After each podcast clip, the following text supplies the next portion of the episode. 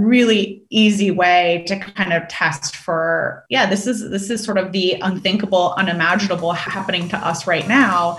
How scrappy are you being in the midst of all of this? Welcome to growth unscripted. The badass professionals. The real questions the truth behind how top execs got to where they are and how you can follow in their footsteps. Now, here's your host, Betts CEO and founder, Carolyn Betts. Welcome back to Growth Unscripted. I am Carolyn Betts Fleming, and we have Julie Harris here today with us, who is the Vice President of Global Key Accounts at Flexport. Uh, Julie, thank you for, for joining me today. It's great to be here, although, you know, everything is virtual these days, but it's nice to see your face and see that things are going well and your move has gone smoothly. So San Francisco misses you, but I'm sure uh, Austin's come out on top. Well, thank you. So, you know, obviously you and I have known each other for quite a few years, and, and we met when you actually moved to San Francisco. So, Growth Unscripted and what we're talking about here is looking at people that have come very far in their careers and really understanding how they got there and the the challenges that people have faced as well as the wins along the ways to get along the way to get to where they are today. And so very early on in your career. Uh, you know, you have. Uh, I believe it's a triple MBA from London, Columbia, and China. Then your first job after that was working in Asia.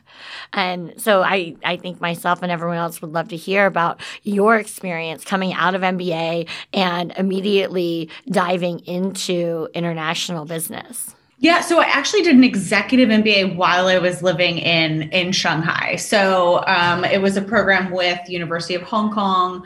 I did that in tandem with um, this role that I had at a company. It's it's called WestRock now. When I worked there, it was Mead MeadWestvaco. It's one of the largest packaging companies in the world very unsexy industry, which you'll find that's a theme kind of woven through my entire career is the the more kind of industrial and unsexy, the more interesting I tend to find to find them. So I was you know, I did my my executive MBA while I was living abroad.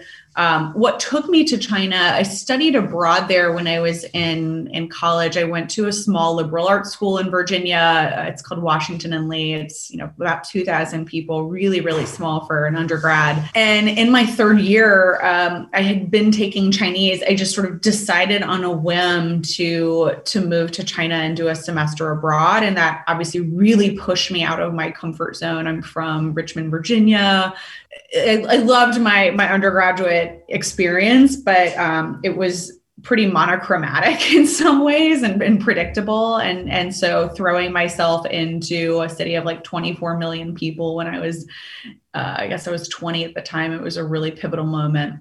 And so I went, I studied abroad there and then actually decided to move back to China after college. So I, I got an offer to do investment banking at Goldman to my parents' chagrin, I was like, no, I'm just going to go to China and figure out some other job making, you know, a, a tenth as much money, but I, I, want the experience. And so I ended up, you know, I lived in Shanghai for about eight years and uh, had, you know, a lot of adventures. It was a really sort of interesting, uh, interesting place to, to kind of come into my career just because you know not only are you learning all these new um, new skills when you're in your 20s and you're having your first kind of roles and, and jobs out of school but you're having to navigate those skills in a completely different cultural environment. Uh, it was it was really really fun. You know i'd say i, I definitely optimized my my 20s in that part of my career for just adventure frankly and like trying completely new things. So uh, the last role I had before making the jump to San Francisco was leading a, a team of sellers and account managers at this, you know, one of the largest packaging companies in the world. So we were selling actually a fairly technical product. It doesn't sound technical, but um, you know, you end up talking about sort of how quickly things can get through the machines and you know how do you optimize uh, all, all these different aspects of um, even like making a starbucks cup. Starbucks was one of our clients. So we were selling into the apples unilever starbucks mcdonald's of the world. So huge budgets that we were talking about but this incredibly sort of mundane product on paper.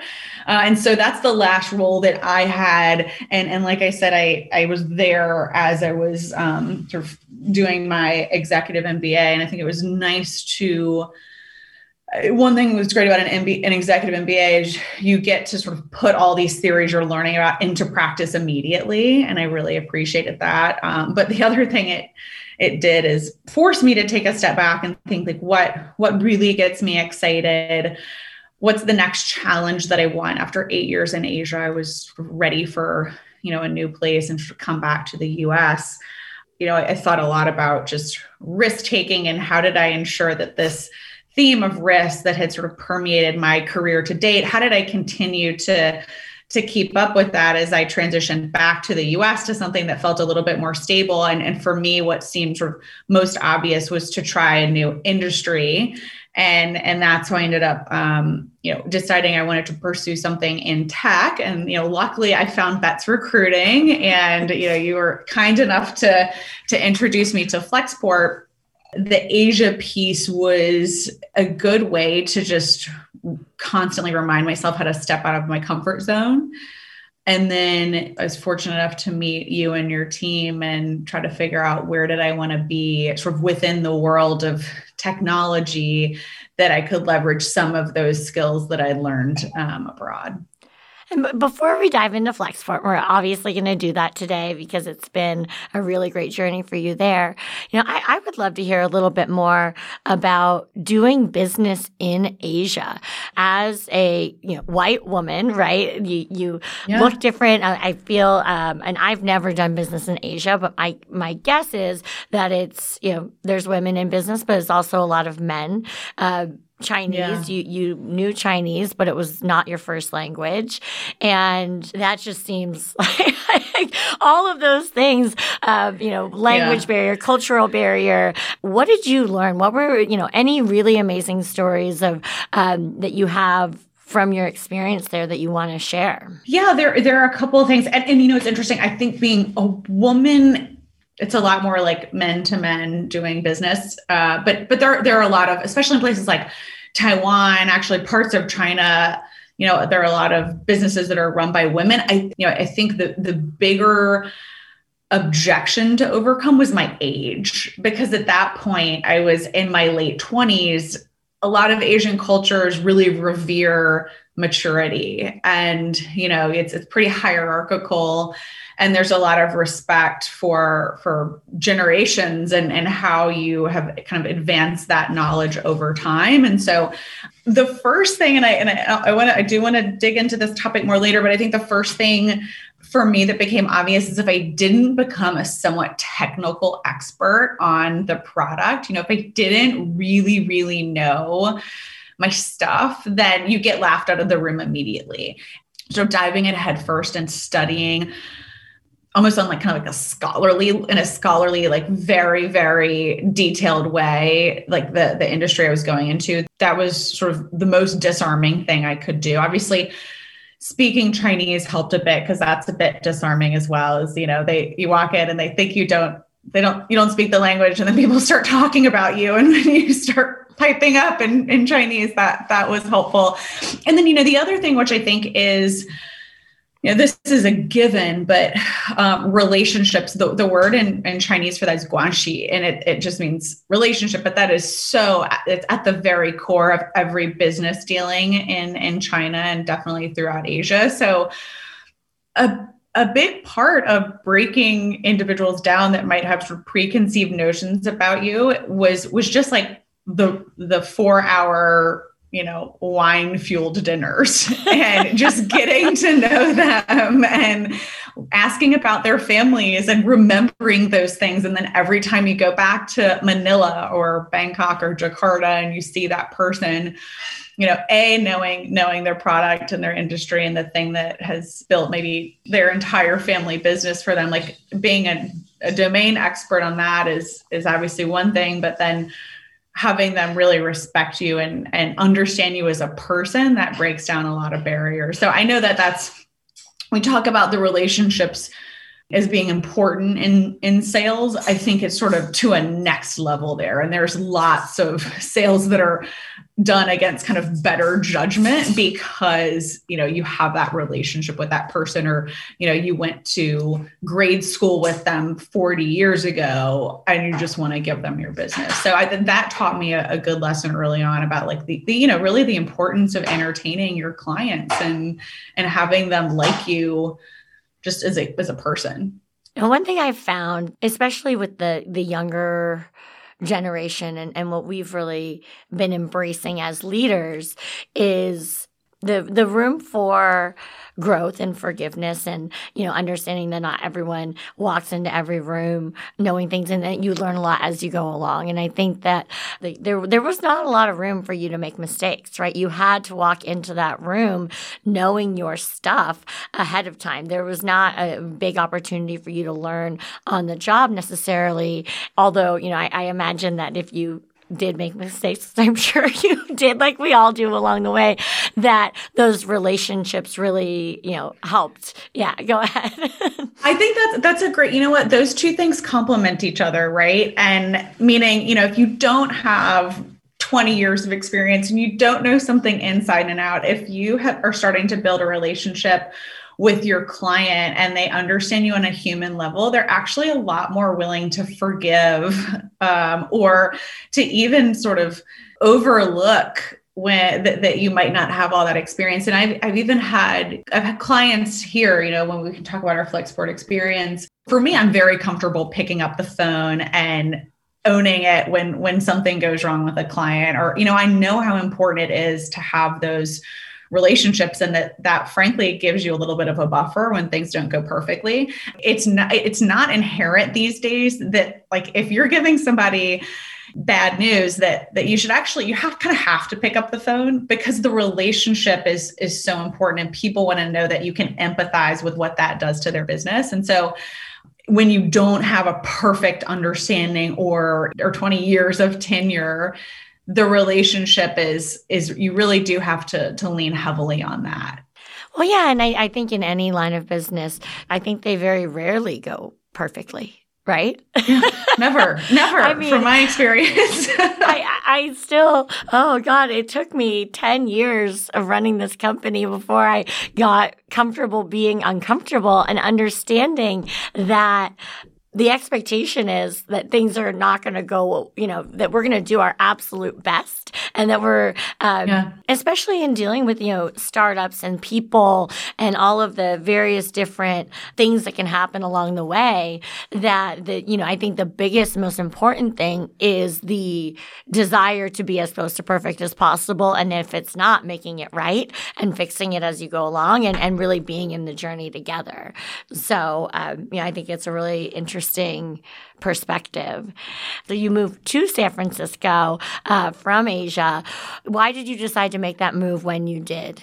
Yeah, so that's a great question. I had been in Shanghai about eight years. I about a year before leaving, I met my now husband. Uh, he is from Barcelona. You've met you've met Hugo, and it's funny on our first date you know, I said to him, Hey, I think I'm, you know, nice to meet you, but I think I'm getting ready to to leave China. I'm, you know, eight years is just felt like enough time, frankly. Yeah. Um I, I, I wanted to just take a leap and and try something new. I also just wanted to be a little bit closer to family. I'm an only child, so there's a little bit of pressure there. But but it just felt like you know I've done some amazing things here in Asia. I of course haven't done everything that I would would ever want to do, but that that, that never happens, right? And so, but interestingly enough, he said, "Hey, I, I'm I'm in the same boat," and and he had lived in the U.S. before, and he's in biotech, so he wanted to to move to the U.S. to start this this biotech company that was at that that point just sort of like a seed in the back of his mind.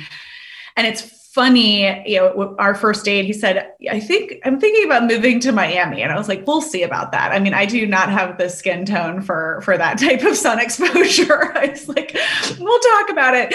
And as we were, um, you know, as we got more serious and, you know, it was clear that he really wanted to start his business, I was thinking about tech. I, I ended up pulling up one of these funding maps that McKinsey does for different industries. And there's a giant circle over Boston and San Francisco. And I said, you know, if, if we're going to do this, we need to do the right thing for you to launch, you know, your next venture. Uh, and it happened to be, which I was really thankful for this, it happened to be the year of the polar vortex. And Boston had like 10 feet of snow on the ground for four months. And so my husband was like, I don't think Boston's right. I was like, great, it's San Francisco. And I actually had a lot, you know, interestingly, there are a lot of people that live here that lived in Shanghai. So we had a pretty big network, you know, right kind of from day one, which was nice as we're moving to a new continent together so you know that that ticked the box of um, putting me in the right place for for trying to transition into tech for my husband for biotech. You know silicon valley can be a little bit scary but because i think it's you know it's so transient that people are really warm and welcoming. And you know I, I spent really about six weeks just getting coffee with different people and learning about the industry what size company did i want to go to how much risk did i want to sign up for um, and, and that helped me obviously stumble ac- across Flexport and, and you guys. Um, so it was, it was a really nice period of, of time just to get oriented. Having run Betts for you know 11 years now one of the interesting dynamics that i find with a lot of our clients is they really index heavily on having experience in technology. And while you were selling, you know, and managing, leading a team globally prior to moving to San Francisco, that was, and, you know, having had so much success, the lack of technology seemed to be a barrier for you.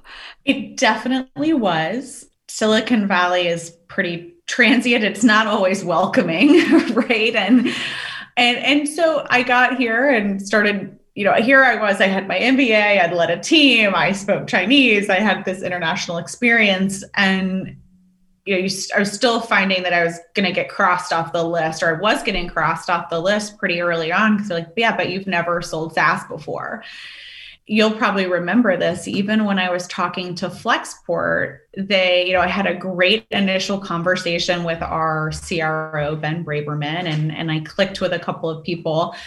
And then I heard that they had just basically instituted this rule that you either had to have SaaS experience or logistics experience. And I had neither.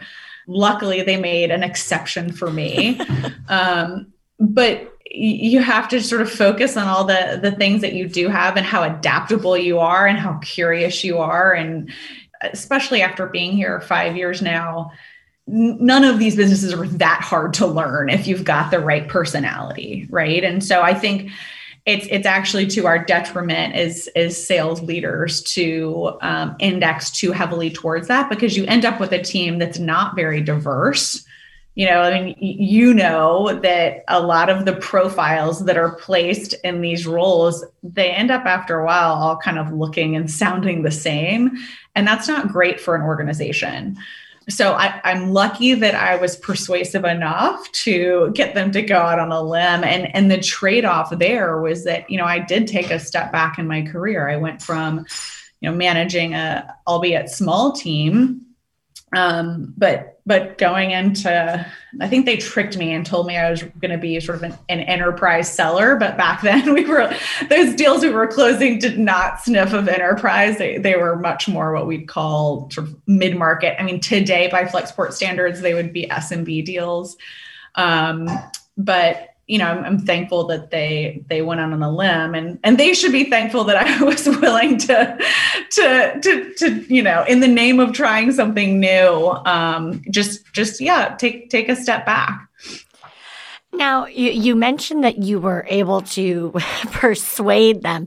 Do you remember what it was that you did or said that was able to, uh, you know, change their mind from, hey, this person's great, but doesn't have that SaaS background that we are over indexing on right now to, yep, we're going to offer her a job and, and she's going to be a part of our initial, you know, almost, you know, yeah, and we can talk more about this later, but I think you, you said you were employee number 47, which is, you know, I, how many people are at Flexport now? We're about 2,000 people. Right. So one of the like initial go to market people on the team, yeah. you know, what happened?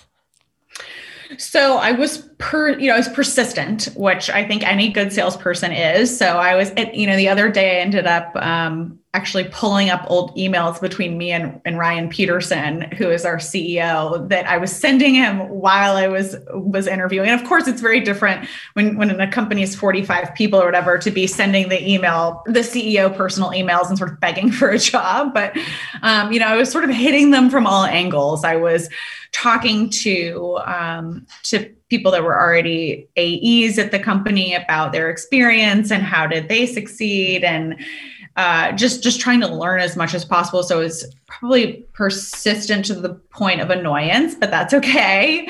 Uh, and then my my resume was still fairly impressive in, in terms of having this international experience the the book of business that i was managing when i came into flexport was something like 40 million dollars a year which when you're a you know no matter how you carve that up that's a decent sized book of business and and so i think they, they started weighing the fact that it was about sort of prioritization how do you bring in new business I obviously had to learn. It's not like I was born knowing the packaging industry. I had to learn a somewhat technical industry um, from the ground up when I was there, and I think those characteristics and those those traits outweighed the the the lack of knowing how to close a SaaS sale, which Flexport isn't even a traditional SaaS sale. So maybe taking a step back and thinking like, okay, this isn't what she's been doing is actually maybe more aligned with the type of sale that we have than um, tying the SaaS roll up with a bow. So yeah, I'm, I'm very fortunate that they were willing to to take me on. You mentioned that there was a, a humbling experience there where you know you went from leading a team to an individual contributor role. And you know i'd love to hear about first of all why why you ultimately made that decision and what that journey looked like personally and professionally for you. So the, the great questions. I think why i made that decision um you know i when I think about people in my career that I've looked up to that have been really successful, you know, they, they do have that kind of deep technical skill set. Like they've taken the time to really learn the product inside and out, and they're genuinely interested in it. And so I have to say, I, I kind of tricked myself. You know, I, I, focused on the fact that I, I came into Flexport knowing very little about our industry. So we are in the, the shipping and kind of you know international trade uh, we do freight forwarding i had a very very i'd say i had not even a 101 level understanding. You know, I knew some acronyms. It was something we tangentially dealt with uh, in the packaging business I was in but but i told myself you know I, the best way to learn something is sort of learn it from the ground up. And doing this role will give me the space to become a true expert on these you know like take the time to really really dig in and learn how do these shipments move end to end? How does it how does that integrate with the back end of our systems? How does the technology get built you know it's it's it's never a bad thing to be able to have room to do that. And, and at some point you get, you know, you get to a point in your career where it's really, really tough to kind of i wouldn't say hit the pause button but to to take the luxury like have that luxury of time to really really dig in and learn something so i convinced myself that you know the the best way to to learn it was to be like on the ground you know in the middle of the action. And i was right. You know i've i've seen that and i still to this day i think one of the reasons i've been able to have so many different roles at flexport and and, and frankly the ascension that i've had is because you know I, have gained a lot of credibility not just with our clients because i know the you know i have a pretty good technical understanding of this of the the product and when i say product that obviously like kind of encapsulates the flexport service as well but credibility internally because I rolled up my sleeves and got my hands dirty and closed those deals myself. And it, you know, when you start to be a first line manager and then second line manager, you know, now I'm third or fourth, whatever it is. Whenever I'm talking to someone that's on the ground working those deals themselves, and I say, you know, have you tried it this way? There's so much additional credibility because you know i still a couple times a year decide i want to i want to own a deal myself you know that is i love doing that and i get a ton of energy you know you you know when you do something you know in in your career that that just like pumps your energy levels up. And i'm sure you have this like you have certain parts of your role that you're just like gosh this is really an energy driver for me. This is the kind of thing that just gives me so much excitement. Sales is that way for me you know and obviously my my role has evolved significantly beyond just just sales. It's it's certainly helped me that I know what it takes to close a deal at Flexport because I've closed a lot of the deals at Flexport myself. Um, so I'm, you know, I, I, I griped about it. I'm sure Ben Braverman will tell you I, you know, it, it wasn't always smooth sailing in the early days because I was like, come on, I, you know, I want to go to the next thing, but but really getting getting my own book of business under my belt, hitting quota and or you know, obviously ex- exceeding quota and um, excelling at that before moving to the next thing. It, it was the right move for me, and I, I, you know, I'm happy I did it. Yeah, the you know I, I, think that one thing that you mentioned was the IC to man management transition. And and you yes you had managed people at the former company. However you hadn't at Flexport and when I look at people that you know want to go into management I think that one of the things that the converse the things that come into my mind are you know well, why do you want to be in management, right? Is it because you consider that a promotion? Is it because you really love to mentor, lead, and manage people? Because those are two totally different things, right? And totally. And, you yeah. know, there's plenty of ways to grow your career in sales as an individual contributing person. Uh, however, when you look at that more traditional growth is through leadership. However, you know, some of the best sellers aren't the best leaders. And totally. I don't know if you and I have this in common, but one of my challenges was that, you know, when I started Betts, I had never led, I had never managed a single person before. I was an individual contributing sales rep, and I had to learn management by a lot of trial and error. And I still make mistakes on a daily basis of doing and saying things that just piss people off. And, you know, I try not to do that, obviously, but, um, you know, like I'd love to hear from you what that transition looked like. And it sounds like you still love having your hand in doing deals. Yeah. So, you know, I mentioned that at first it was sort of almost us selling in tandem. You know, I was working deals with the account executives. We were sort of like in the trenches together. And and to this day that happens. Like there's there's some deals we're working on right now where I'm kind of on every sort of client strategy and planning call with the AEs.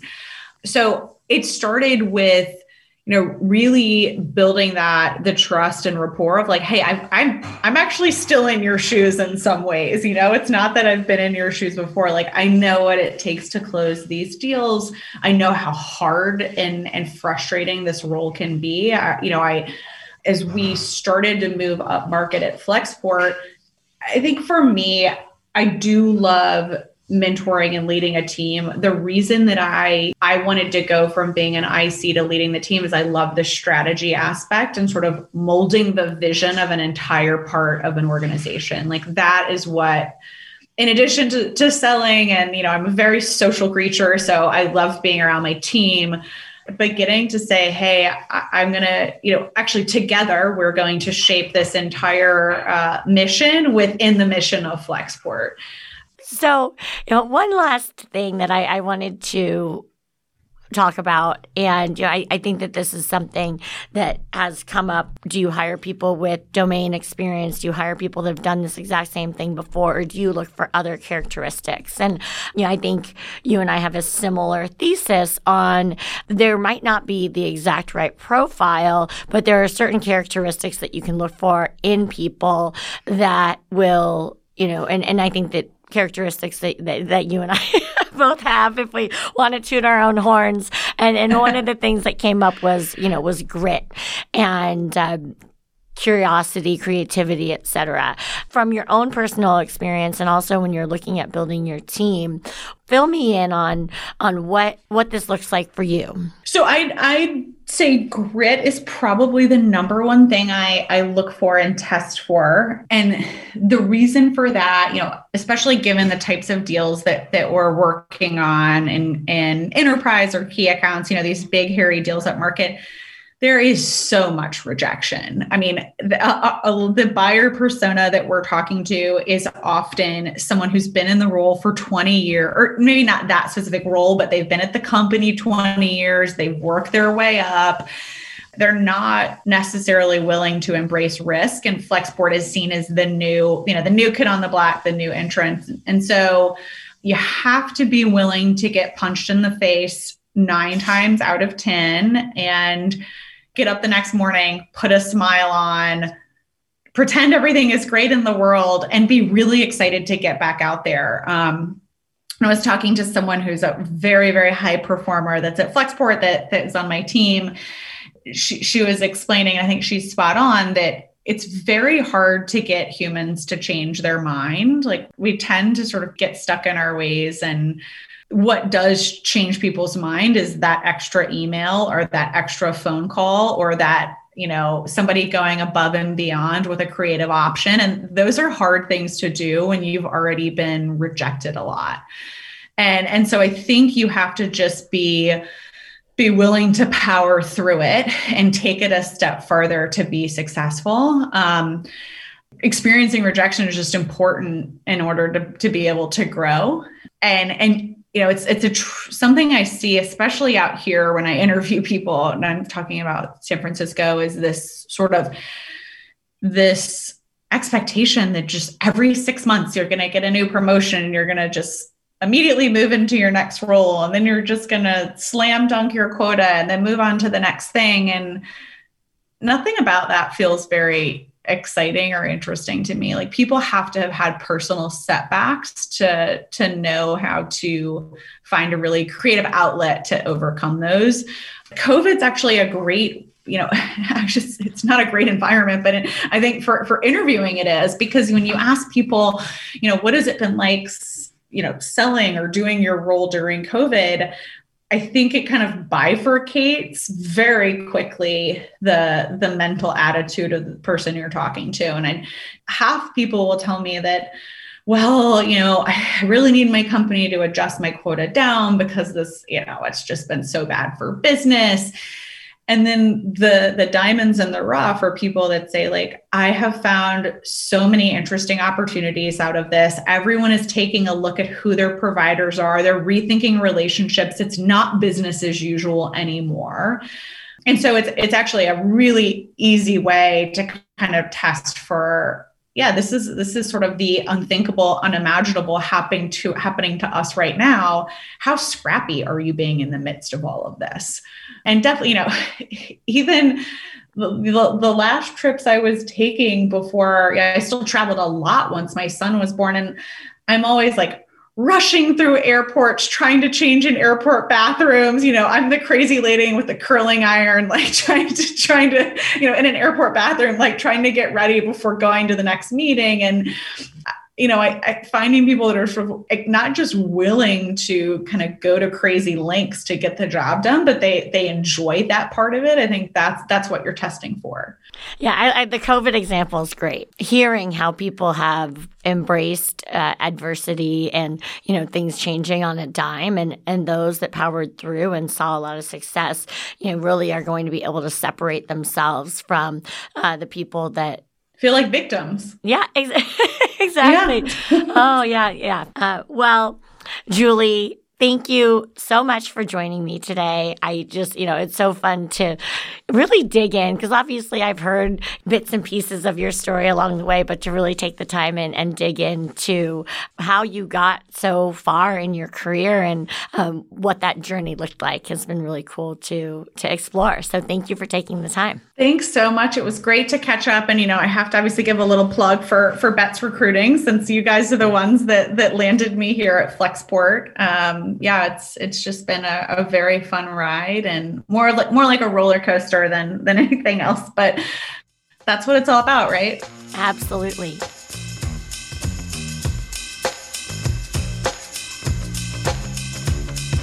Growth Unscripted is powered by Betts.